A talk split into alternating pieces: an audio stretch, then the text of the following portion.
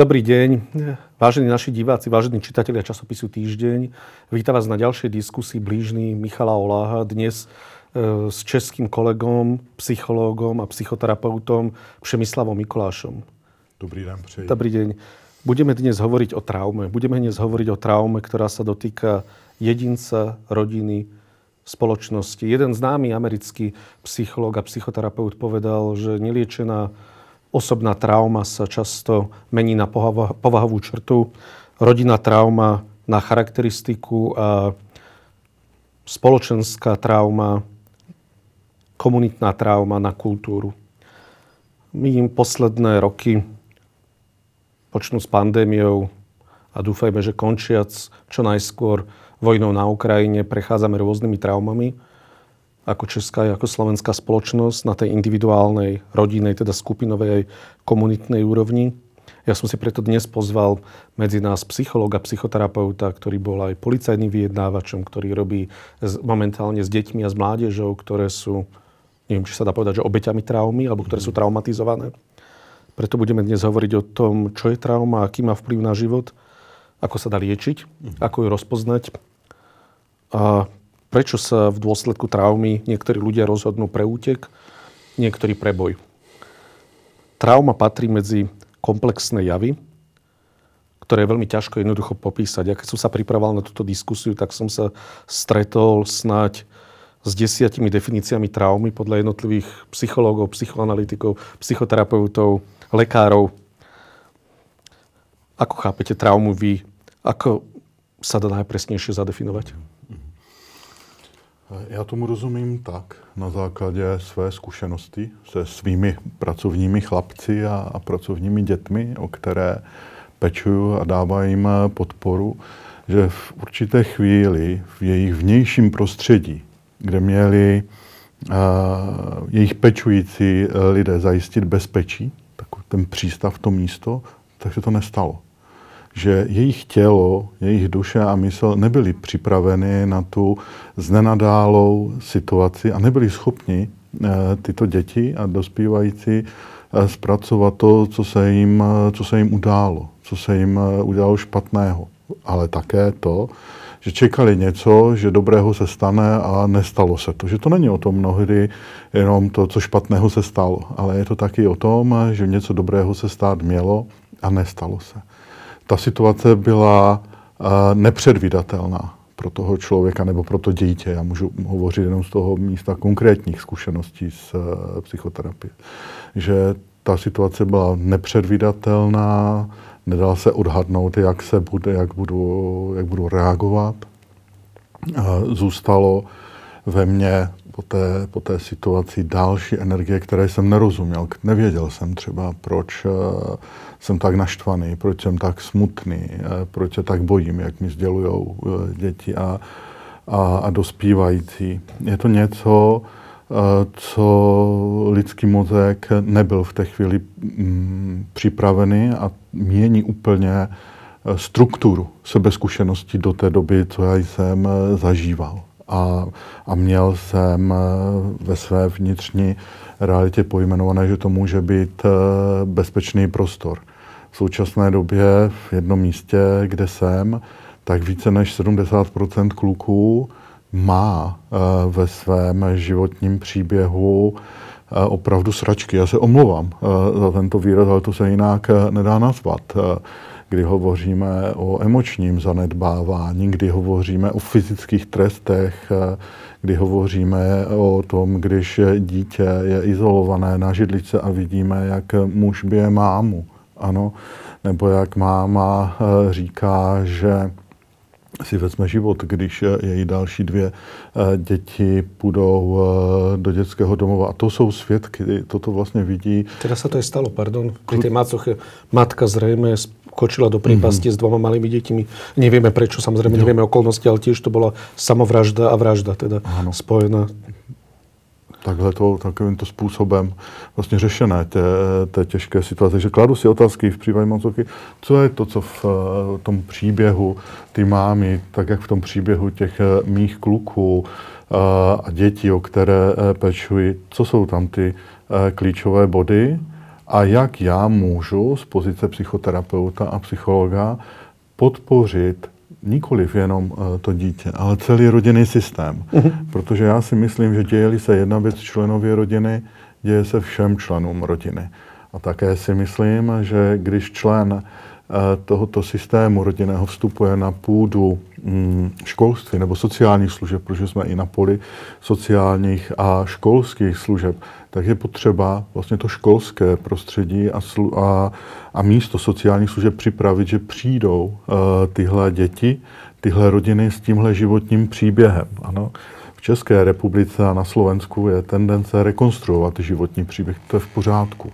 Ale je důležité ty informace které eh, v tom životním příběhu získáme, tak aby jsme je použili pro vybudování vztahu, pro vybudování spojení s tím člověkem, s kterým jsme se my jako profesionálové, psychoterapeuti, psychologové, sociální pracovníci, speciální pedagogové, myslím na Slovensku, léčební pedagogové, tak ano. chceme být. Aby jsme měli informace, jak vlastně s nima být, nikoliv jak s nimi pracovat a vést intervence. To je super všechno. Uh-huh. Jo. Ale jak s nima vlastně vůbec uh, být tak, aby, jak jsme si eh, spolu, pane kolego, povídali, aby jsme vlastně těm lidem ještě neubližovali v doměním, že jim pomáháme. Pan profesor Matějček eh, řekl takovou moudrou věc. Pomáhat ještě neznamená rozumět. Rozumět teprve znamená pomáhat. Trošku možno zjednodušenie, ale predsa len, keď som spomínal matku, ktorá skočila do prípasti s dvoma malými deťmi, samozrejme nepoznáme jej pohnutky ale v posledných rokoch sme na Slovensku aj v Čechách svetkami viacero vražd, kde rodič zavraždil seba aj deti napríklad. A neviem, či sa vôbec dá odpovedať na túto otázku, ale aká trauma, aká udalosť dokáže príjmeť človeka, že zabije seba aj svoje deti? Mm-hmm. Jsem v kontaktu uh, s maminkami a rodinami dětí s poruchou autistického spektra. Mm-hmm s těžkými, eh, s těžkými formami, kde vlastně tyto rodiny a děti si zasluhují maximální eh, míru podpory. A, a mi se těžko o tom mluví, protože tyto rodiny jsou součástí uh, mého prožívání, tak se omlouvám třeba, že teď nedržím oční kontakt, že se dívám na zem. A když vlastně jsem s těma mámama, které regulérně o tom uvažovali za svoji 16-letou praxi, tak vlastně nikdo nepojmenoval to, že vlastně jsme ve stavu zoufalství a beznaděje. Vůbec pojmenovat a vynořit na povrch ty pocity, které tam jsou. Dát ty mámě eh, možnost být dostatečně dobrou mámou, jak říkal Donald Winnicott. Jo? Protože tyto mámy v těch rodinných systémech slyší, ty musíš, měla bys, máš. To jsou jedny z největších sraček. To jsou jedny z největších toxických slov, které podle mého názoru vůbec můžou existovat. Ano, tyto mámy vlastně nosí pod srdcem 9 měsíců své miminko dítě, mají touží potom, že s tím dítětem pro toho muže budou uh, dělat zdravé věci, budou prostě hrát fotbal, budou prostě vařit. Jo? A to se v těch prvních etapách neděje. Ano, že je tam, je tam nějaký způsob vyrovnávání se strojnásobnou ztrátou zdraví svého dítě, protože to není jenom jedno dítě. Vlastně ta máma a ten táta mají vlastně určitou představu toho dítěte, které v maternici je potom máte okamžik porodu a potom plánujete budoucnost. A teď vám přijde nějaká, uh, nějaká informace, nějaký nesoulad v tom psychickém vývoji dítěte a víte, že je něco špatně. A to se možná netýká jenom rodin dětí s poruchou autistického spektra. To se týká rodin ze zdravotně znevýhodně, ale taky eh, maminek, které pocházejí ze zanedbávaného prostředí. A třeba tato máma, budu filozofa, vůbec mi nepřísluší hodnotit jejich chování a co tam je ale dostane se do bodu, že neví skutečně, kudy kam. A zažil jsem to i v tomhle školním roce, takovou intervenci, kde jsem vynořil na povrch, jestli uvažujete o sebevraždě, maminko, se svým synem. Ano, ale e, nepochopiteľné asi je pre nás obidvoch, že sebevražda to vieme akoby pochopiť, tú pohnutku, ale zabiť aj. E, ja teraz samozrejme sa nehrám na sudcu, ale je to ako keby niečo úplne iné. Veď obidvaja máme deti a je iné uvažovať možno o tom, že sebe siahneme na život, ale aj zase úplne niečo iné siahnuť na život. Predsa deťom, to je to najmilovanejšie, čo máme. To je to najdrahšie, čo máme. Čo sa v človeku musí odohrať, aby dokázal takto uvažovať? Je, napadají mi jenom opravdu dvě věci, dvě pocity, opravdu akt zoufalství a beznaděje a, a, a za, za, jak se to řekne, zahnaní do koutu, že já už nevím, kudy kam. Ale i s těmi dětmi? No, Nevidí to... pro tě děti budoucnost, takáto matka, myslíte? Může to tak klidně být. Ne, opravdu nemůžu, ne, nepřipadá mi Samozřejmě. Nevím, nevím, ale opravdu to tak může být a to v některých situacích zažívám s rodinami dětí s poruchou autistického spektra, že vlastně nevidí budoucnost. A mojí úlohou jako psychoterapeuta člověka, který s těmi rodinami je, vynořit, že ta naděje existuje. Jo, že vlastně je to boj mezi důvěrou a nedůvěrou. Kdyby jsme se šli po nějakém psychickém vývoji, Erikson říká, vždycky je to boj a důvěry, boj důvěry a nedůvěry v tom, že je naděje je protože ztráta zdraví, když to znovu aplikuju tam, kde jsem eh, si jistý, to znamená v oblasti eh, neurovývojových poruch, že umím dát eh, těm rodičům a celým rodinným systémům naději, že to může být lepší. Že vlastně mám ty důkazy v ruce a v určité chvíli vlastně jim to můžu dát. A dát obrovské ujištění všem rodičům, je v pořádku cítit to, co cítíte, je v pořádku si říct o pomoc, protože přece součástí důvěry je to, že já si můžu říct o pomoc a já akceptuju to, že potřebuješ pomoc. Stejně já, když se na vás rodiče obrátím, že potřebuji s něčím pomoct, tak předpokládám, že vy budete akceptovat to, že si budeme věřit, ano. že si budeme, že si budeme, že si budeme důvěřovat. Já vidím jakoby opravdu velkou zoufalost a beznaděj. Uh, ty to máme, ale nepři, nepřísluší mi žádné hodnocení. A to ani nechcem, ale uh, traumatickou udalosť, traumu náš mozog vyhodnocuje ako nebezpečenstvo, ktoré musí nejakým spôsobom spracovať a zvládnuť. Takou základnou reakciou je útek alebo útok v priamom alebo v prenesenom mm-hmm. zmysle slova. Čo podmienuje výber vhodnejšej odpovede mozgu? Prečo niekto sa rozhodne uniknúť z tej situácie, napríklad mm-hmm. samovraždou? A prečo někdo se rozhodne bojovat. Mm-hmm. Má to vplyv charakter člověka, alebo? Mm-hmm. Já si myslím na základě toho, co zažívám eh, s dětmi a s jejich rodinami, které jsou v mé péči, je rozhodující, eh, podle mého názoru, je tisíc, prvních tisíc dnů vývoje toho miminka, toho člověka a to odpočetí do toho 6. 7. měsíce, pak když to počítám správně, kdy vlastně mozek se organizuje a systematizuje se pro tenhle svět. A vlastně máme dneska už eh, vědecké důkazy k tomu, že pokud ta máma žije v nepohodě, žije ve stresu, tak vlastně eh, kortizol a adrenalin, který jde eh, do těla mámy v té stresové situaci, tak má dopad na vývoj plodu.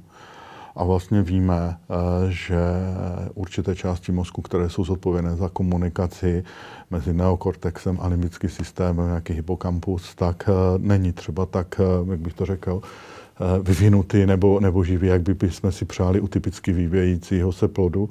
A potom ty důsledky toho stresu té nepohody jdou vidět eh, na dětech v jejich samoregulaci. To znamená to, že když dítě, když dítě ví, že potřebuje jít spát, tak bude spát, tak si řekne o spánek. Když ví, že má hlad, tak si řekne o jezení.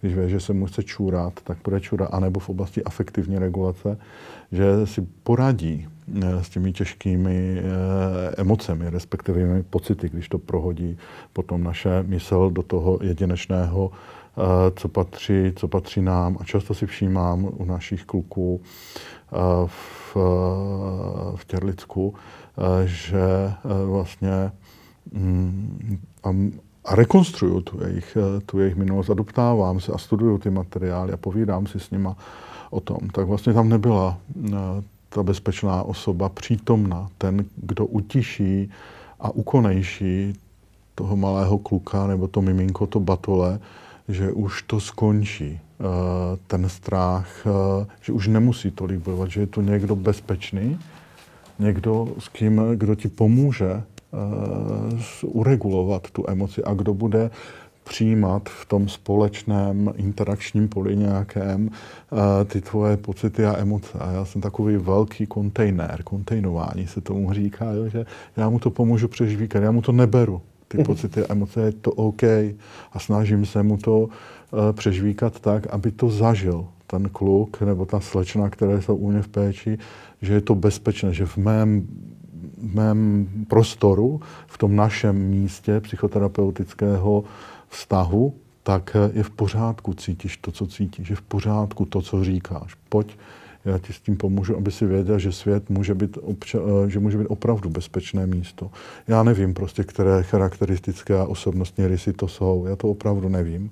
Ale myslím si, že rozhodujících je tisíc dnů a potom v tom, jak vlastně to dítě, ten dospívající a dospělý to bude zvládat, je věci toho, toho psychoterapeuta, toho psychoterapeutického vztahu, toho postoje, který, který tam je, té nabídky moje, pojď já s tebou a vydržím to s tebou.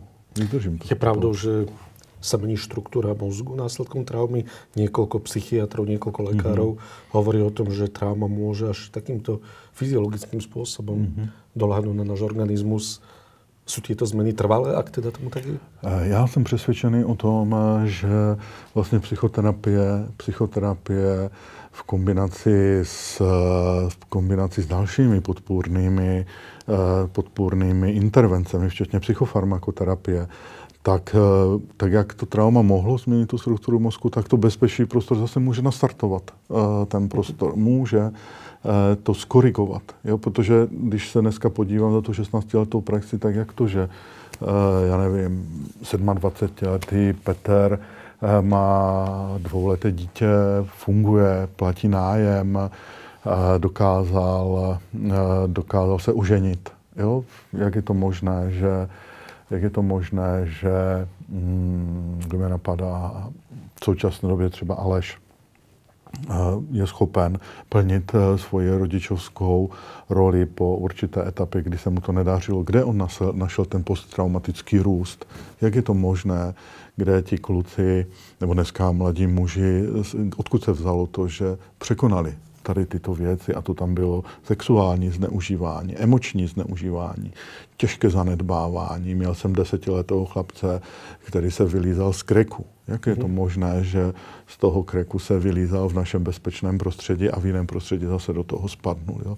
Protože víme, to nejzákladnější, co je kvalita prostředí, toho, co tam přidáme, jak ho obohatíme, nejenom na té fyzické úrovni, že tam přidáme nějaké průlísky a hračky, ale že tam dáme i to naše self, to naši energii a to se týká v určité etapě vývoje zejména paní učitelek, jo, panu mm. učitelů, sociálních pracovníků, jo, protože mnoho i vlastně v těch eh, sociálně vyloučených lokalitách, které jsme si vybudovali že jo, za těch 30 eh, let, tak eh, vlastně důležitou roli hrajou třeba právě nízkoprahové kluby, sociální pracovníci, kteří vlastně mají upřímný zájem o ty děti. Jo, a snaží se s nimi o tom mluvit a ukázat jim, že ty věci mohou být jinak, že můžou mít eh, tyto děti nějakou osobní silnou stránku, být třeba potřebný. Eh, tak jak to vnímám já, zase se obracím teď do své, do své praxe, mm, že vlastně kluci chtějí být potřební. Jo, o to, co já hovořím, o klucích z Těrlicka, kteří pomáhají rodinám dětí s poruchou autistického spektra. Mnohdy musím říct, že jsou lepší než já. Uh-huh. Že se v mnohem lépe eh, umí vytvořit, jak vždycky říkám, Bluetooth. To napojení s tím člověkem i s vysokou mírou podpory eh, v rámci autismu, kterou, kterou potřebují. Takže si myslím, že úlohou potom do budoucna je vytvořit takové prostředí pro lidi traumatizované je, aby oni tam znovu mohli zažít sami sebe, svoje tělo, protože že jo, často v tom traumatu odpojíme svoje tělo od sebe, aby jsme vůbec prožili v nějakých, eh, v nějakých těch procesech a e, zajistit e, tu bezpečnost být spolu se svým tělem v kontaktu. Ja. Vy ste hovorili, že najdôležitejšie je tých prvých 6 mesiacov. Ale traumy z detstva si nemusíme ani pamätať, zvlášť z tohto rádneho mm-hmm. obdobia. A môžu pritom výrazne ovplyvniť celý mm-hmm. náš život. Mm-hmm. Ako a čo s tým? Podľa čoho vieme, že trpíme následkom traumy? Veď predsa ani nie je možné, aby sme sa traume úplne vyhli v živote. Veď aj sebe lepší rodičia ktorí sa starajú o deti, môžu dieťa traumatizovať, nechce. Hej. Mm-hmm.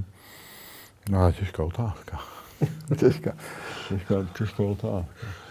Dobre, ja skúsim to zjednodušiť. Existujú nejaké ukazovatele, tak akademicky sa opýtam, existujú nejaké ukazovatele v živote človeka, ktoré svedčia o tom, že som prežil traumu, ktorú si nepamätám?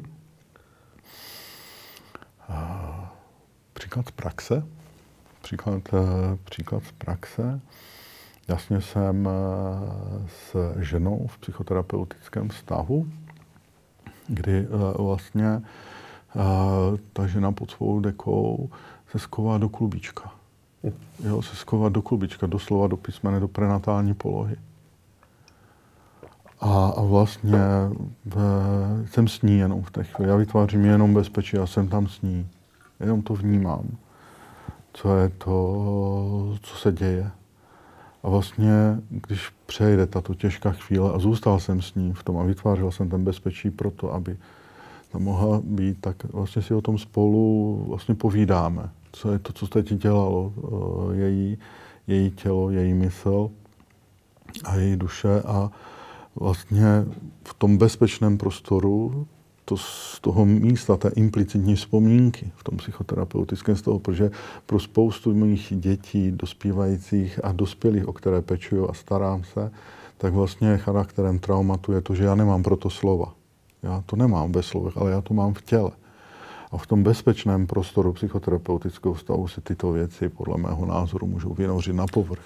A, no, pardon. A, a vlastně třeba v tom jsme se dostali do nějakého bodu, nějakého, nějakého věku, eh, do nějakého místa, které jsme si pojmenovali, které vlastně tato žena pojmenovala a vytvořili jsme potom, nebo budeme na tom takhle, budeme vlastně navazovat na to vytvořením si jejího bezpečného místa eh, v psychoterapii, ať už v písku, nebo v terapeutické místnosti, aby si zažila to bezpečné místo. Protože potřeba bezpečí, potřeba místa, potřeba limitů, výživy, podpory, na nějaké základních pět potřeb spesobojden psychomotorické psychoterapie, se dají krásně uchopit v podpoře lidí, kteří zažili uh, traumatické vzpomínky. Trauma je něco, na co já nemůžu nebo nemám pro to slova, nerozumím, dezorganizuje to moji, uh, moji zkušenost dosavadní uh, s tímhle světem. Je přítomná stále nějaká depresivita, uh, úzkost, ano, a nevím, proč se mi to děje. Mhm. Jo. Nevím přesně. Existují na to nějaké testy? Alebo nějaké psychologické no. testy, například, které můžou odhalit traumu z raného dětstva, například z toho období prvých šestých měsíců, alebo... Jo. Já to mám tak, eh, já to mám tak postavené, že mm, vlastně mám příběhy těch kluků, mám různé zprávy, které ke mně, ke mně přicházejí, mám různé názory eh, odborníků a musím si dávat pozor, eh, protože existuje takový mechanismus, že to, co je napsáno ve zprávách psychologických, psychiatrických, etopedických, lékařských, tak vlastně lidský mozek to vyhodnotí, že to je pravda. Jo, mýtus z hodností. Jo. Také vlastně eh, je tam vlastně popsáno, za jakých okolností se tito lidé chovají. Nejsou tam třeba popsané výjimky, jo, za jakých okolností to je. A já vlastně, odkud to zjišťuju, to znamená, to jsou, ty, to jsou zprávy, které máme k dispozici. Potom mám k dispozici informace od kolegů, kolegyň, rodičů, příbuzných. Ale to nejdůležitější, co je, to, co zažívám s těmi klukami nebo s lidmi, o které se starám v psychoterapeutickém vztahu, je to, jak já je prožívám, doptávám se. Mm. Doptávám se na tom. Samozřejmě z klinických metod existuje určitě Rorschachová metoda, mm. jo, v které já nejsem vycvičený. Mám tematickou a percepční test, které vycvičený jsem a pod supervizí se budu snažit proniknout do duše Eh, těchto, těchto lidí. Nepracuju s dotazníky, nepracuju s testy, protože spolupracuju s kolegy klinickými psychologi, eh, pedopsychiatry, kteří mi eh, vlastně dávají jakoby oporu v mé práci, protože o lidi, které pečují, tak to není o individuální, o, o individuální záležitosti, protože to je opravdu multioborová podpora a vzájemná vzájemná, vzájemná propojenost, vzájemná spolupráce a, a pokora jeden k druhému, že se vlastně posouváme společně v péči o toho konkrétního člověka. Kanadský lekár, který je, myslím, že vaším učitelem, jak by som ho tak mohl nazvat trošičku, který je maďarského původu, alebo vlastně slovenského původu, on je z Rímavské soboty, Gábor Mate. Petr Petr. Petr Petr, Petr pardon. Petr. Áno vašim je, hej, vašim je Peter Péte, ja som teraz myslel na Gabora Mate, pospravedlňujem sa. A, ale o Gaborovi Máte chcem hovoriť. On hovorí o veľmi zaujímavej veci vo svojich knihách, prednáškach, v rôznych článkoch a rozhovoroch. Hovorí o prepojení traumy a závislosti. Mm-hmm. Tak na prvú laickému uchu sa môže zdať, že ako súvisí trauma so závislosťou. Máte hovorí o tom, že je to nejaký kompenzačný mechanizmus, že sa s tým snažíme niečo vyrovnať, že sa snažíme ako keby zjednodušene zaplátať tie diery, ktoré vznikli tou traumou práve závislosťou. Môžeme závislosť chápať ako spôsob vyrovnania sa s traumou? Já si myslím, eh, že to tak může být. Já si myslím, že to tak může být. Budu se teď odvolávat opět na svoji zkušenost eh, s lidmi, o které pečuju, nebo kteří mi dovolili pečovat eh, o ně. Že vidím, že skrz závislost si ošetřují svoji emoční bolest. Ano, emoční bolest, která je vlastně přítomná z toho, z toho odmítnutí, z toho nepřijetí, které se stalo v jejich životě. Také je to o tom, že vlastně ti rodiče v průběhu psychického vývoje v, nebyli vlastně tak naladěni na ty potřeby těch dětí a mhm. dospívajících, které, které si přáli. V neposlední řadě je, že díky těmto dvěma věcem vlastně nevždy e, tito lidé umí utlumit svoji bolest do, do nějakého jednání tady a teď, aby se zbavili e, toho prázdna, té bolesti. Když eh, mi vypráví eh, vlastně ta žena, které si nesmírně vážím, že je odvážná jít do těch sraček a, a prokopat se eh, tím hnojem, aby viděla v sobě zlato a poklady, které má, že to, že to, odek, že to odemíkáme, tak říká, že ta bolest je tak, ší, tak šílená v oblasti srdce, v oblasti dutiny, břišně to neumím představit, já jí to věřím. Já jí to věřím, protože uh, protože někdy to spojení, které s ním mám, nebo kterou mám třeba i, i, i se svými pracovními dětmi, tak to cítím podobně se svými, eh, se svými klienty na jejich, eh, na jejich cestě. A vlastně potřebují, někdy vlastně se stává, že vyplňují to prázdno, které, eh, které tam je, to možná to vztahové prázdno, jo, které, které, jim, které jim v životě chybělo. Když vlastně mluvím s takovým, takovým Dominikem, říkají mu Dominik, tak vlastně říká, pane psychologu, to si umíte představit, jaké je to být uh, skovaný pod postelí, když, když táta přijde opilý a tam se sourozenci a držíte jim pusu, aby nemluvili, aby než ten táta ulehne. Jako kdybych uh, vlastně v té chvíli nebyl, jenom jsem, jako kdybych v té chvíli nebyl, jako kdybych v té chvíli nežil. Prostě odpojil jsem úplně všechno, dokonce jsem někdy zapomněl i dýchat. Jo? A pak je taková drobnost, že vlastně máte komunitu a vlastně poučujeme kluky, že nesmí na těrlickou přehradu. Jo, a že se může stát, že kdyby náhodou jakoby sklouzli pod hladinu, tak se nemůžou, tak by se nemohli nadechnout. A někteří kluci vlastně jdou do regulární disociace na té komunitě, jo, že vlastně neví, proč se nemůžou nadechnout. Oni vlastně, jo, naštěstí opravdu asi nesmírně vážím vlastně svých kolegů a kolegyň, že jsou ochotní se vzdělávat, ochotně přemýšlet úplně jiným způsobem, než tím, že to jsou děti se socializovanou poruchou chování a nesocializovanou poruchou chování, že tam mají prostě v tom životním příběhu něco, co se rozhodně stát nemělo, anebo co se mělo stát a, a, a nestalo.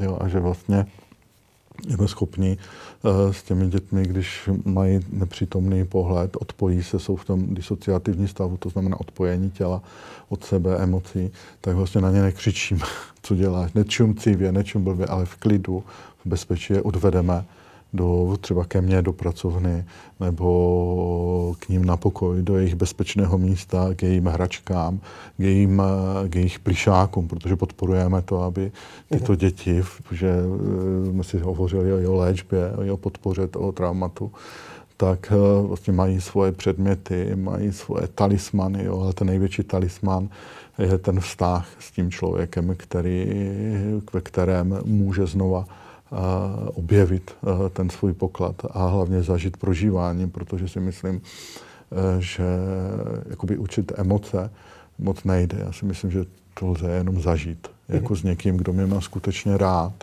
A skutečně rád znamená to pro mě, že jdu i do vytváření jakoby potřeby limitu, protože každý člověk, podle mého názoru, intuitivně potřebuje mít zalimitován, co smím, co nesmím, co ještě mohu, co ještě nemůžu, protože limit je taky bezpečí, na co ještě mám a, a na, co, na co ještě nemám. Jo. Jste povedali velmi pěkně. To, čemu celkom nerozumím, je, v čom pomáhá závislost liečiť traumu alebo prekrývať traumu. V čom je ako keby tá esencia toho, toho ako keby, e, že prečo človek, ktorý nemusí byť závislý na nejakých psychoaktívnych látkach, môže byť závislý na obrazovke telefónu, na nakupovaní, na sexe, na všeličom inom.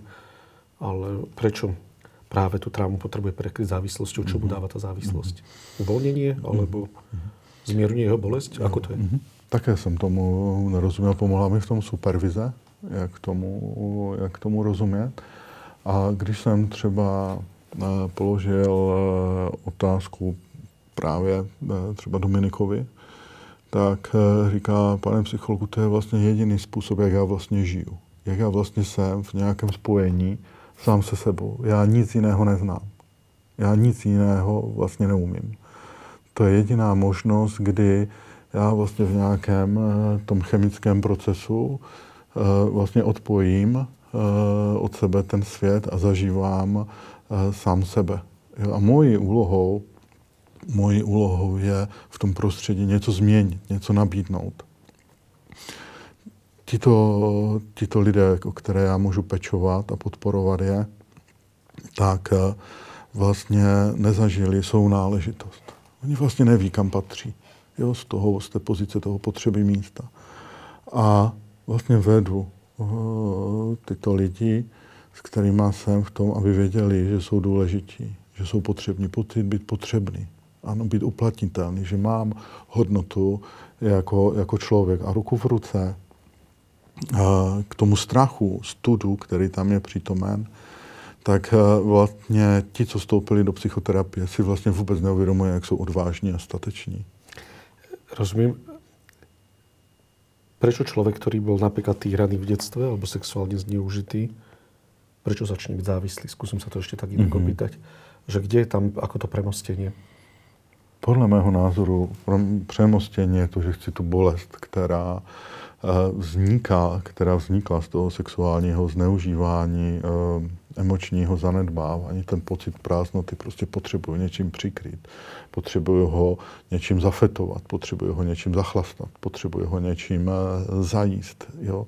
Ta emoční, to, emoční, to emoční nedosycení, které vlastně plyne z té minulosti, tak ho potřebuju zalepit Eh, tady tím, aby to prázdnota v té oblasti třeba dutiny břišní nebo hrudního koše nebyla tak, eh, tak bolestná, tak devastující pro mě.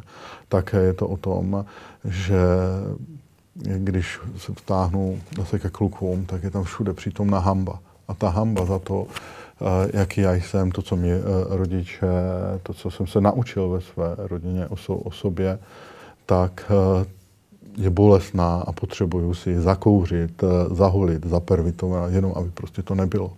Jenom Odvrátit pozornost, alebo je to o emocích, je to o prežívání? Je to, o, je to tak, jak jste, tak, jak jste řekl, je to jak o tom prožívání, protože součástí toho prožívání jsou jak emoce, tak pocity, ale je to ta fyziologická reakce v té bolesti, jak mi říkají eh, kluci, že je to prostě bolí, že neví, jak eh, mají sami sebe udržet na tenhle světě a to je jejich způsob přežití.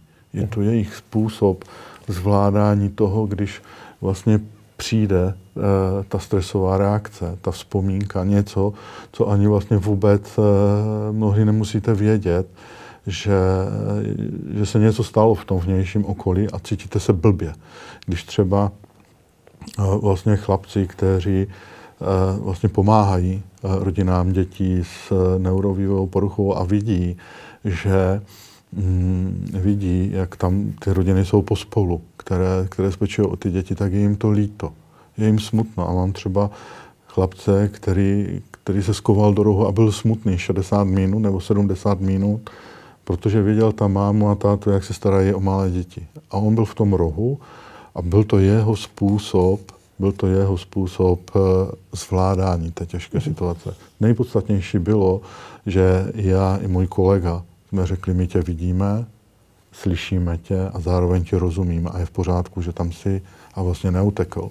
Nešel do nějakého sebeublížení, si nešel do, do zakouření nebo do zahulení. Ale poskytli jsme mu vlastně ten vztah, že potvrzení toho, že ho vidíme, slyšíme a rozumíme mu. Jo? Protože děti, které mm, jsou v dětských domovech, tak mi říkali v psychoterapii, že pane psychologu, nedopuste, aby děti v dětských domovech nebyly viděny a slyšeny a jak tomu ještě připravím, aby jim někdo rozuměl, co je tam mhm. skované v tomhle, v tomhle směru. Proč se někteří lidé vyrovnají s traumou závislosťou a niektorí v závislosti alebo k nejakému takému kompenzačnému mm-hmm. správaniu nikdy neprídu.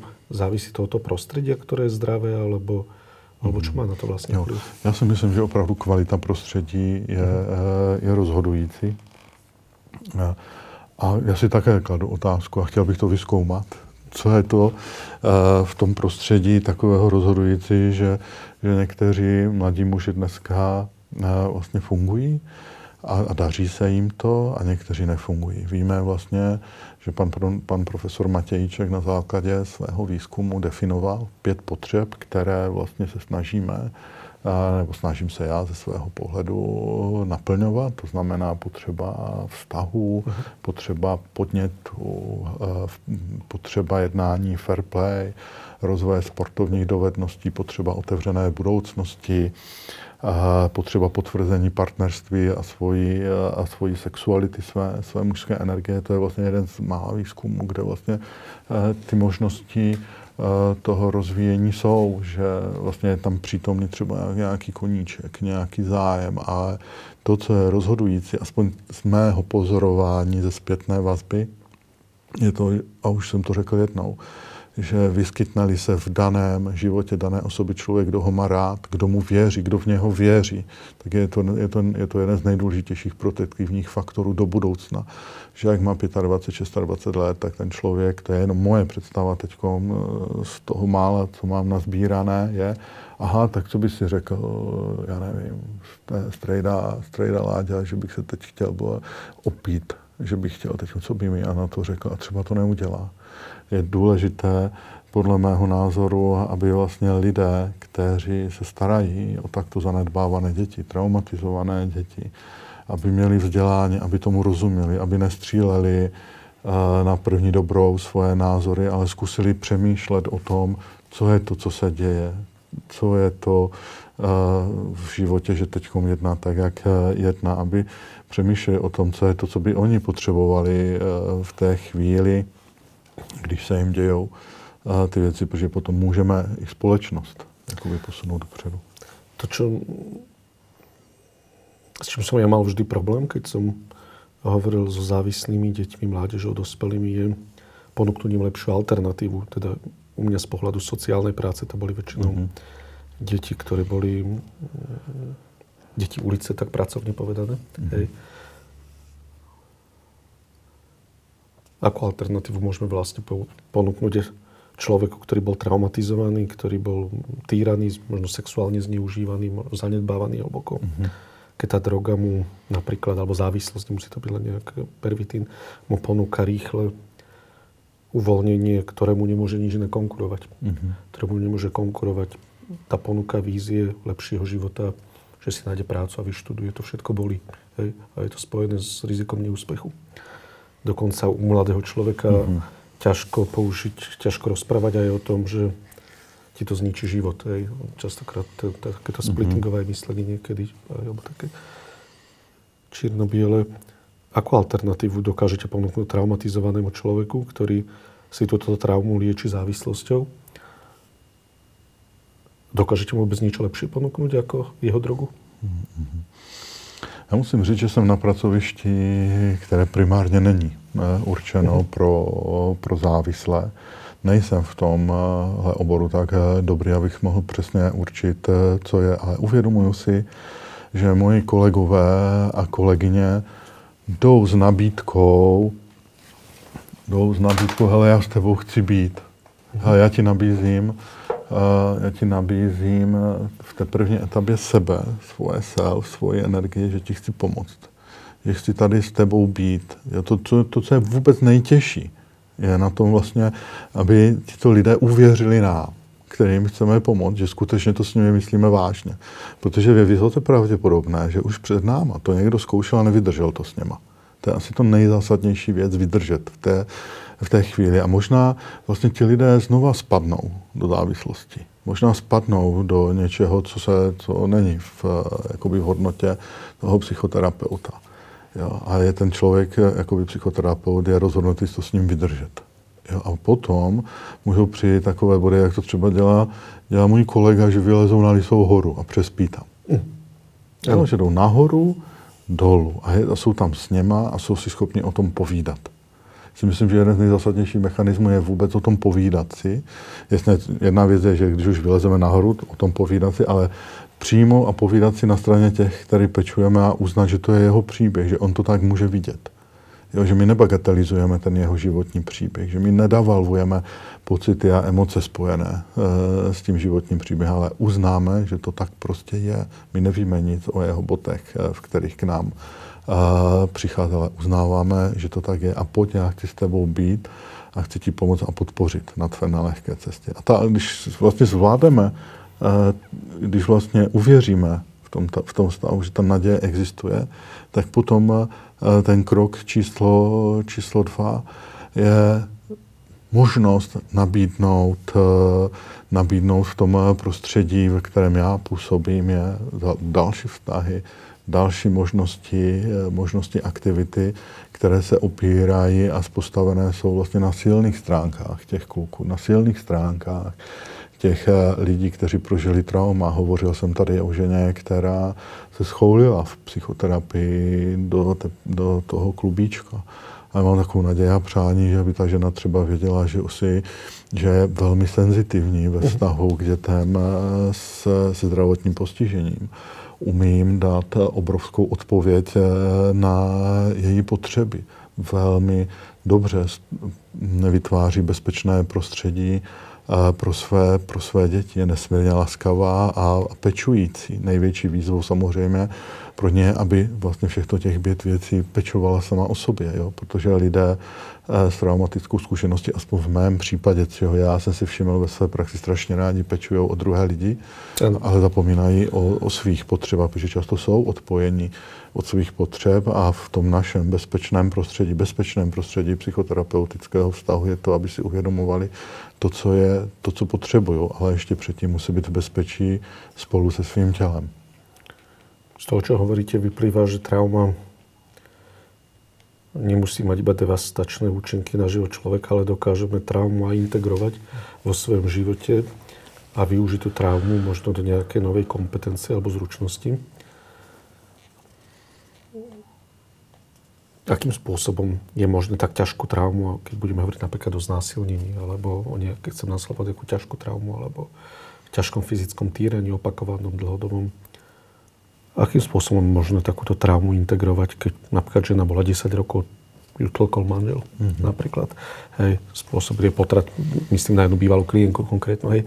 A akým spôsobom je možné vôbec takto dlhodobú traumu integrovať do svojho života tak, aby nás postupne nezdevastovala? Mm-hmm. Ze své, ze své zkušenosti a odvahy Eh, žen, i té konkrétní ženy, které eh, zde, zde hovořím a která ví, že tady eh, sedím dneska. Já jsem si vyžádal možnost, že můžu mluvit o jejím, o jejím příběhu, je, aby vlastně tyto ženy, které vstoupí do psychoterapie, si uvědomili nesmírnou odvahu svoji a, a statečnost a, a kuráž, že chtějí se svým životem něco udělat a že můžou být vzory pro pro jiné, pro jiné ženy, které chtějí, které by chtěly svoji, svoji situaci řešit. To, co jsem já dělá pod supervizi v psychoterapii, protože vůbec nejsem vycvičený na, té, na, tyhle, na tyhle životní příběhy, ale z nějakého důvodu tyto ženy chtějí se mnou, se mnou být, tak jsme hodně pracovali na tom, že to není vaše vina. Mm. Jo, že vlastně použiju teď slovo, větu té ženy, můžete se na sebe nezlobit. A tak je to úplně v pořádku. Jakoby z mé strany, možná z toho mužského elementu, mužského psychoterapeuta jasně říct, že to není vaše vina, že vy se nemáte za co stydět. Je to, to není tak, že to je mávnutí kouzelného proutku. Několik sezení, několik příběhů, několik uh, i chyb mých psychoterapeutických super, podpoře supervize, než dojdeme do toho bodu. Že vlastně jsme vůbec ochotné, nebo že ty ženy jsou ochotné vůbec uvažovat o tom, že tu je zažehnuté v srdíčku nějaký malý plamínek uh, odvahy, uvědomování se, že mám pečovat o svoji křehkost, že tam mám kuráž, že jsem vlastně hodnotný člověk, protože mnohdy ještě předtím, než se staly ty věci v životě, jako je znásilnění, emoční zanedbávání, fyzické týrání, tak v duchu toho, co jsem se naučil od Petra Petého, že lidé, kteří v životě byli traumatizováni, mají větší pravděpodobnost, že budou traumatizováni. A v tom příběhu ještě zatím jdete do věku 16, 14, 12 let, to tam je. Jo. A mojí úlohou je tady a teď ty lidi pozbudit v tom, že jsou schopni a splnomocnit, splnomocnit, splnomocnit je a zkompetentní k tomu, že zvládnou uh, svůj život. Ano. Ako je to s posttraumatickou stresovou poruchou, ako je to s následkami traumy?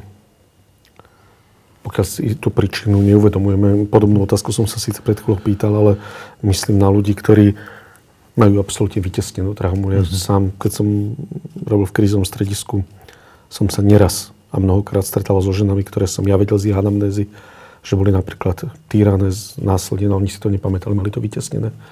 Hej. Ako vlastne pracovať s posttraumou, ktorá sa objavuje, alebo sa môže objaviť aj po 10, 15, 20 rokoch. Mm-hmm. Opět se odvolám na uh, svoji uh, zkušenost uh, s chlapci, uh, s klukama z uh, Těrlicka. Uh, třeba takové, takový proces uh, usínání. Večer. Takový proces uh, vlastně loučení, kdy vlastně charakteristickým znakem institucionální péče, že ty lidé, kteří máte rádi, vám odcházejí. Jo vlastně ten vychovatel třeba přijde, když to máte úterý, tak ho uvidíte až v sobotu. Já vlastně vidím, kolik těch kluků zlobí, kolik těch kluků vůbec nechce spát. Když mám noční směnu, tak uh, mají problém s usínáním, chodí zleva, zleva doprava a vlastně dopad, uh, vlastně posttraumatické stresové poruchy, dopad toho vývojového traumatu nebo těch kategorií traumatu je takový, že já se bojím toho, že ten, kdo mě má rád, se mi nevrátí. Mm.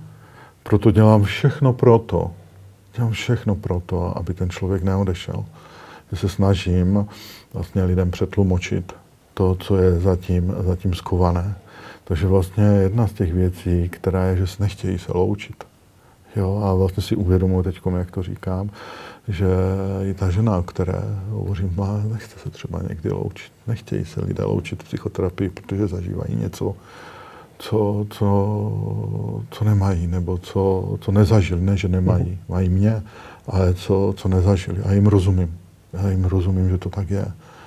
A cítím mm, jakoby tu bolest za to, že v, v té společnosti, protože máme téma i, i společenskou záležitost, že si kladu otázku, čím to je, že to ta společnost eh, třeba, třeba neví, nebo čím to je, že eh, pedagogické kruhy, sociální kruhy se nezabývají až takovým detailem, jaký to má, jaké má trauma dopad. Vy ten příklad toho, toho spánku, toho usínání, toho loučení, protože je to strašně jednoduché onálepkovat e, toho člověka nějakou psychiatrickou diagnózou, že je zapsychiatrizujeme, a nebo bychom tam mohli vidět to, že je to právě věci té samoregulace nebo afektivní regulace vlivem těch prvních e, e, tisíci dnů, protože v tu ránu, když místo křiku dáme vlastně intonaci hlasu, dáme tam rytmus řeči, správně to načasujeme, zvolíme správná slova, zvolíme načasování těch slov, pořadí těch slov, tak ti kluci jdou, mm-hmm. jdou spát.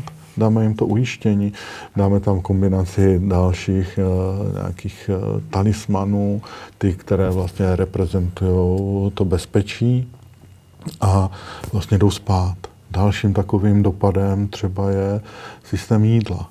Jo, vlastně systém jídla, že uh, vlastně to emoční nedosycení se rovná emoční zajídání. Ty dávám rovnítku, nevím, jestli to tak je, nejsem odborník uh-huh. na, na, na bulimii, anorexii, ale může to tak být, aspoň mi to vyprávějí ženy, které, eh, které jsou u mě v eh, péči a jeden muž. Taky si třeba všímám, že vlastně mi řeknou děti a dospívající třeba v našem, eh, na našem ostrově, Tělicku, že nemůžou to jídlo jíst, že vlastně ta vůně jim něco připomíná, oni na to neumí odpovědět jo, ale prostě nemůžou. Ano. A my vlastně musíme rozdělit třeba chleba, dáme ramu zvlášť a dáme porek zvlášť a vajíčko. A někdo sní jenom chleba. Někdo sní jenom chleba s porkem a je to tak úplně v pořádku. Plus je v tom, když nikdo nesní, tak potom ta nervová soustava, ta nervová soustava funguje jinak během toho, během toho výuky. Ale my jsme se snažíme na to připravit, snažím se na to svoje pedagogy, ty, kdo pečují o tyto děti, aby to věděli, aby na to byli připraveni, aby nedocházelo k další retraumatizaci těchto dětí a, a dospívajících, protože já tom přemýšlím tak, že vlastně mm, jednou budou řídit svoje rody, budou dědečci a budou dědečkové, budou tátové. A já jim vždycky říkám, hele, brácho, tvojí úlohou je aby žádné tvoje dítě a tvůj vnuk neskončil v dětském domově. Takové já mám očekávání od tebe, protože já opravdu s váma dneska mluvím z místa z té zkušenosti dětí z uh, dětského domova. Jo, tam nejvíce uh, jakoby zažívám s těmi dětmi a samozřejmě ve své psychoterapeutické praxi s dospělými. A uh, tvojí úlohou bude, abys udělal všechno pro to, aby tvůj syn a dcera, tvoje vnuk a vnučka nebyli v dětském domově. A ty to můžeš udělat eh, tak třeba, že si řekneš o pomoc. Uhum. Že se třeba naučíš říct o to, co teď potřebuješ. Však to je trapné, pane psycholog, ale ty můžeš si říct, o, ty nemusíš, ty můžeš si říct o pomoc. Že mnohdy uh, lidé hm, traumatizování nechtějí dělat starosti druhým lidem. Oni mají třeba, uh, když se podívám zase na, na svoje kluky, tak někteří mají 30-35 let Jo, oni mají takzvanou mezeru v rolích a nikdo se jich neptal na jejich potřeby, co oni by si přáli jako, 15, jako 13 letí, 12, ale museli se starat o svoje, o svoje sourozence, jo, starší, nebo pardon, eh, mladší, jo, anebo vlastně dělali partnera uh, svým mámě, a, jo, nebo byl rodič, uh, rodiči, jo, parentifikace a jo, jo. Takže Dopady té posttraumatické stresové prvky, kromě tady, že jsem říkal spánku a jídlo, je samozřejmě do mezilidských vztahů. Jo, protože neumí, ne vždy se dáří eh, jakoby udržet ty vztahy tak, jak bychom si přáli. Snaží se a jsou vylučování, opuštění. Ako vyzerá rodina, která má traumatizovaného člena? Ako sa prejavuje, jaká je charakteristika takejto rodiny? Byť aj rodina traumatizovaná? Mm-hmm poviem znova skúsenosť. Už viem, jak starý detko hovoriť, keď som mladší od vás, ale e, keď som svojho času robil ešte v 90. rokoch s ľuďmi so zdravotným postihnutím, tak som si veľmi častokrát všímal, že rodiny, ktoré majú zdravotne postihnutého alebo závislého člena sa izolujú od všetkých a postupne sa tá rodina sa mi pred očami menila. Uzatvárala sa do seba, začala sa správať zvláštne častokrát mm-hmm. a bola, a sama sa vyčlenila. Ako je to s rodinami? Ktoré majú traumatizovaného člena, alebo mezi ktorými žije obyť traumy. Mm-hmm. Dva příklady, dva příklady rodin mě, mě napadají. Mm, v jednom případě je chlapec eh, s poruchou autistického spektra, který je velmi, velmi náročný eh, na péči a na chování, na řízení eh, jeho chování. Je to asi dva roky zpátky, kdy jsem vlastně zjistil, že ta rodina se skutečně izoluje. Že vlastně vlivem toho, jak eh, tenhle, eh, tenhle člen rodiny se na veřejnosti chová zvláštně a divně, tak vlastně dopadem bylo to, že ta rodina se izolovala. Uh-huh. A vlastně dopadem té izolace bylo to, že se vzdalovali od sebe ten muž a žena jako partneři a zdravý sourozenec se dostával do, do zlosti, do těžkých uh, afektivních uh, stavů, stavů. A vlastně moji, uh, moji úlohou bylo oběma těm dospělým osobám to zviditelnit, odtabuizovat a pojmenovat to, co se děje a uh, nabídnout jí možnost naděje, která má to pomyslné světlo na konci tunelu. Jo. Protože mě jako profesionál, mojí úlohou jako profesionála je vlastně těmto rodičům na základě výzkumu, pozorování jim nabídnout jiný způsob přemýšlení. To je jedna intervence. Druhá intervence je rodičovská skupina.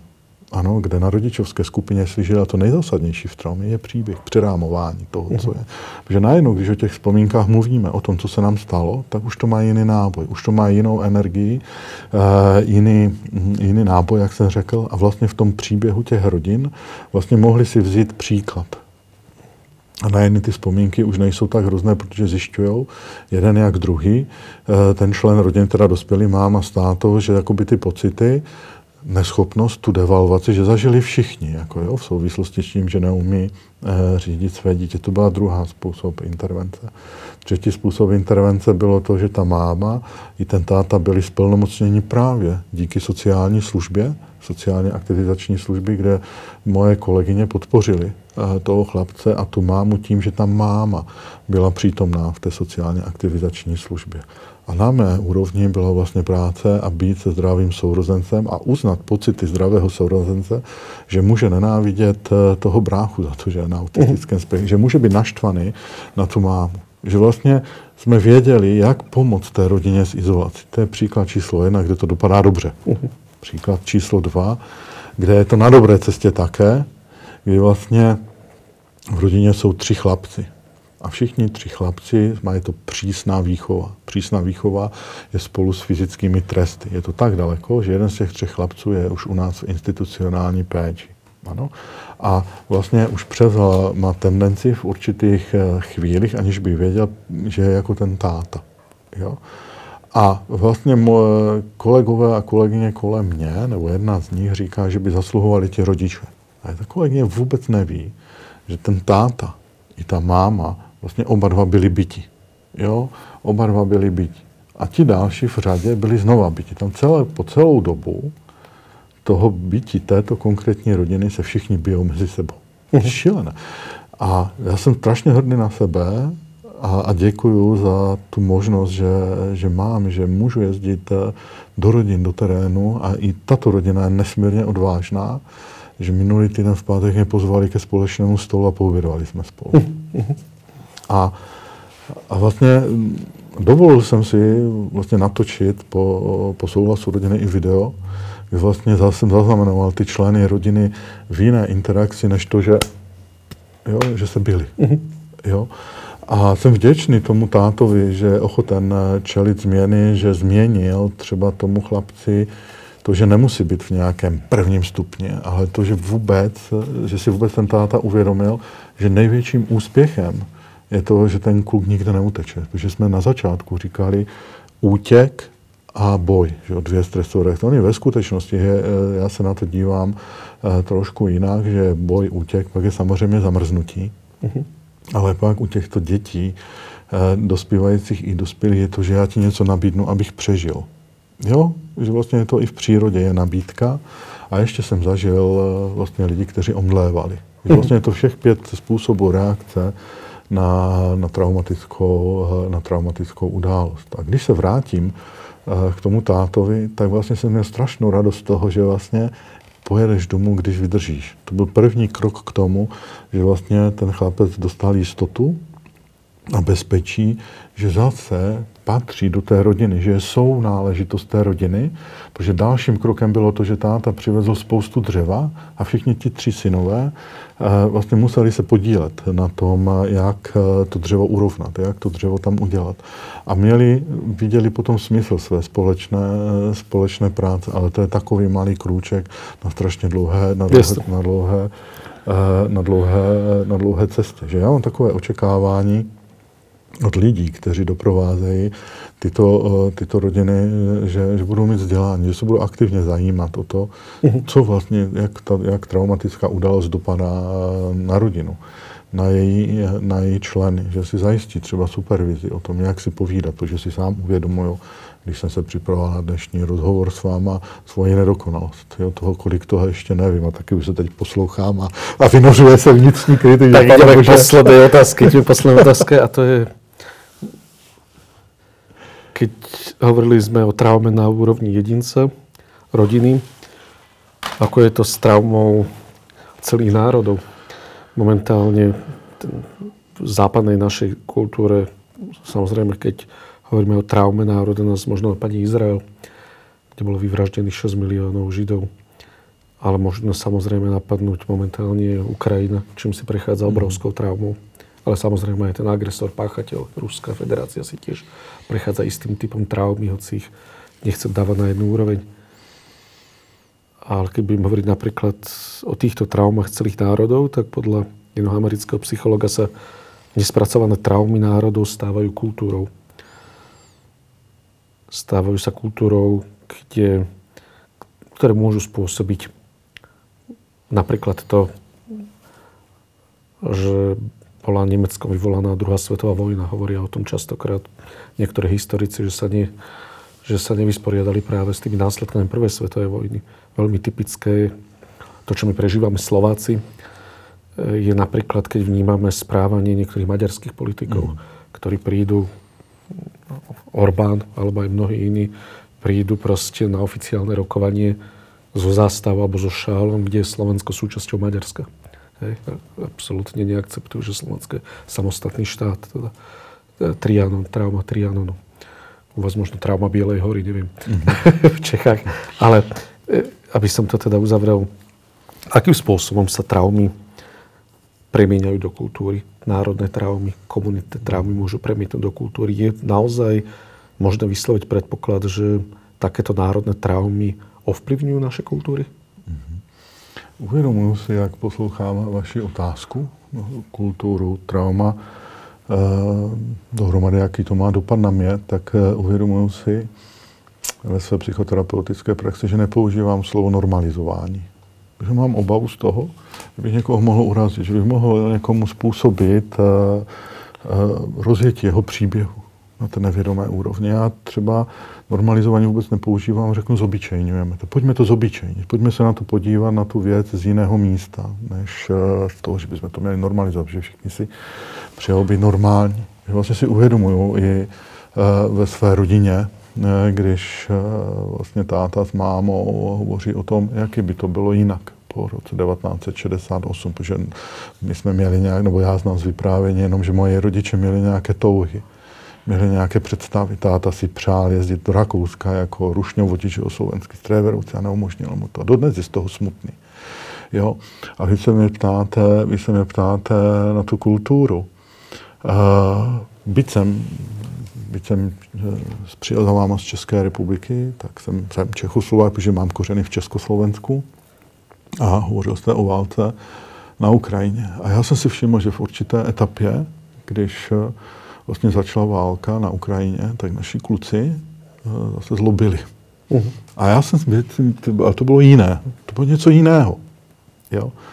To bylo něco jiného. A tak vlastně jsem si uh, vlastně zavolal, co se to vlastně děje. Čiže, co, já to tomu vůbec nerozumím. A vlastně to ani oni neuměli pojmenovat, jo? protože vlastně v traumatu, nebo lidé, kteří prošli těmi traumatickými událostmi, tak někdy neumí popsat svoje pocity. Neumí popsat, alexitymie se tomu říká, neumí popsat pocity v sobě a v těle. Tak jsem mi nabídl. A já jsem vlastně nabídl, že byl všude přítomný tehdy u nás strach. Uh-huh. Všichni se báli. A vlastně jakmile se strach stane determinantem našeho života, tak to je blbý. Jako. Jo? A vlastně se křičelo, bouchalo se, jeho, rozběhly se nějakým způsobem věci, tušky, trhali se, trhali se sešity. Ale jakmile jsme si to vlastně dali ty, ty slova, to jsem zase naučil od uh, té ženy, si uvědomuju, která je tady zmiňovaná, která se na nás dívá a nesmírně si ji vážím. Tak uh, když jsme to dali do slov a ty pocity a vynořili jsme to na povrch, tak bylo velmi zajímavé, že některých z těch eh, kluků říkají, víte, pane psychologu, Slovensko sousedí s Ukrajinou. A my tak tady asi sedm nebo osm jsme všichni Slováci. Oni se báli, oni měli strach o svůj národ, o svoji kulturu, která vlastně Eh, je z oblasti, z oblasti Košic, Michalovců, Prešova. Vyhorlatu, Bělu, Bolu, Královského Chlumce, Šobrance. Jo? Oni se regulérně báli. Tak já si myslím, jako vy, aby ta kultura strachu nás nepřeválcovalo. A v té kultuře strachu jsem si všimnul, že jsme vlastně našli s těma kukávami odvahu to pojmenovat. Že vlastně v určité chvíli dospělé osoby vlastně nevěděli, co s tím mají dělat. Já se na ně vůbec na to nezlobím, jo, protože já podléhám supervizi, já jsem za to nějakým způsobem uh, zodpovědný. A, a, a po tím, že jsme to pojmenovali, tak došlo k úlevě. Jo, že, že se můžeme bát a zároveň můžeme být, uh, zároveň můžeme být odvážní. A co mi ještě napadá, aby vlastně v té kultuře, to taky učím, vlastně těch eh, ty tři desítky chlapců, ale i, eh, i v jiných organizacích, kde dávám podporu, aby nebyli přihlížející. Jak říká Filip Zimbardo, efekt přihlížejícího. Uh-huh. Že čím více je na daném místě eh, lidí a mhm. vidí nějakou nespravedlnost, je menší pravděpodobnost, že se někdo ozve. Takže vlastně budujeme tu kulturu odvahy a statečnosti. Opravdu hledáme způsoby v následujícím školním roce, jak být hrdinou. Jak říct to, co se děje, jak zamezit tomu, aby je pro mě nepřijatelné, aby někdo v mé peči okradl člověka bez přístřeší. A co se děje? Jsem byl strašně zklamaný z toho. Jsem byl zklamaný ze sebe, že jsem špatný člověk, špatný terapeut. Jak to, že to udělal? A potom na tím o tom přemýšlel, že vlastně, že vlastně to jednání tady a teď, jednání, které vlastně neměl vůbec pod kontrolou, protože viděl cigaretu, jsme u té závislosti zase, ve které nejsem až tak dobrý. Jo? A aby vlastně byla kultura odvahy, nikoli v kultura strachu. Uh-huh. Jo? A ubezpečení lidí, protože je nám strašně dobře ve štěpení společnosti, že jo? černá a bílá. Že jo? Babiš, Petr Pavel, jo, tady na Slovensku, Fico, já nevím, kdo proti komu, kdo... Zuzana Čaputová. OK, Zuzana Čaputová, jo. Že vlastně lidi, lidé, kteří, o které pečují, kteří mi umožnili jim dávat podporu, tak vždycky nejasně. Takže tady máte ten strach. To jako jede rušné vodě, že má to návěst do nějaké, jo, jo, že mu signalizuje, že bude zelená. Jo, ale taky může mít i návěst, že může být zároveň odvážný. Jo, a můžeme mít přece zároveň strach a mít odvahu v jeden moment. Jo, a to považuji vždycky za obrovský úspěch e, lidí, že si uvědomí, že můžou zároveň mít strach a je odvahu a říct to, přestože se bojím. Z toho, čo hovoríte, sa tak prirodzene mi na prvú, že kultúra strachu v našej spoločnosti môže byť jednou z príčin, prečo toľko Slovákov, nebudem hovoriť za Českú republiku, teda pozdávať tie percentá, ale budem hovoriť za Slovensko, prečo toľko Slovákov je napríklad aspoň verbálne na strane Ruska, na strane agresora, na strane toho väčšieho? Alebo nevidíte tam žiadne prepojenie? Lebo je to až iracionálne. Je to iracionálne, keď vieme, že Rusko teda zautočilo na suverénny štát. A Slovensko patrí totiž medzi krajiny Európskej únie, ktorá je na popredných miestach, ak nie na jednom z prvých v podpore Ruskej federácie, ale zároveň sme 8 na svete v humanitárnej pomoci. Sme ešte teda ďalej ako Češi. Mm-hmm. Čo sa týka počtu obyvateľstva. Mm-hmm. HDP to nechcem sa porovnať, ale chcem len tým povedať, že je to také zaujímavé, že čo sa týka e, zase tej humanitárnej pomoci, tam zase patríme tiež k popredným, teda vzhľadom samozrejme na naše možnosti, počet obyvateľov a HDP, ale zároveň patríme aj medzi krajiny, ktoré ako keby tú kultúru strachu žijú. A veľmi veľká časť populácie je protiukrajinsky naladená a je na strane agresora. Nesúvisí to so strachom, alebo čo si myslíte? Hmm.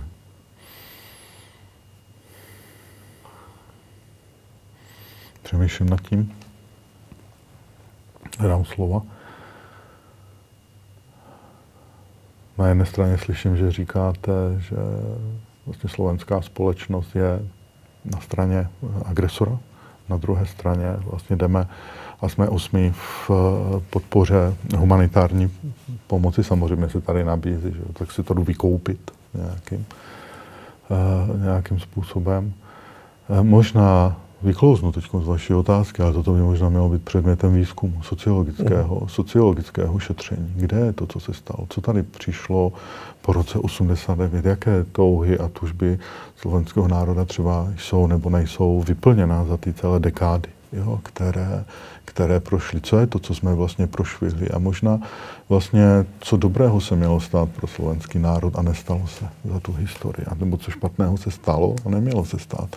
Neumím na to fakticky hmm. odpovědět, jenom si já všímám na základě zkušeností chlapců, kteří mají své kořeny na Slovensku a opravdu to nejsou jednotky, jsou to teda desítky za těch 16 let, tak se vždycky báli. Báli se o své příbuzné, báli se, báli se o sebe, báli se o Slovensko, báli se bojím o celé Slovensko, vždycky říkal jeden, jeden, jeden z chlapců a, a vždycky mi říká, hele, ale je tam i kus odvahy jo, ve slovenském eh, národu. Je tam kus toho, že se dokázali postavit eh, ve své, ve své historii bezpráví a, a, a, a podrazům. Takže pojď si taky najít to, co je zdrojem pro tebe, že ta část, která teď říká, že se bojíš o své slovenské předky v těch částech Slovenska, o které jsou, tak co ty od nich taky můžeš uh, čerpat do svého života, až ty jednou budeš uh, starý děda nebo táta, tak co budeš uh, předávat. Jo, neumím opravdu přesně odpovědět na vaši otázku. Tak prajem aj nám, Čechom, aj Slovákom, aby sme dokázali žiť s našimi traumami, aby sme ich dokázali integrovať do svojho života a aby sme nežili kultúru strachu ani v mm. Čechách, ani na Slovensku.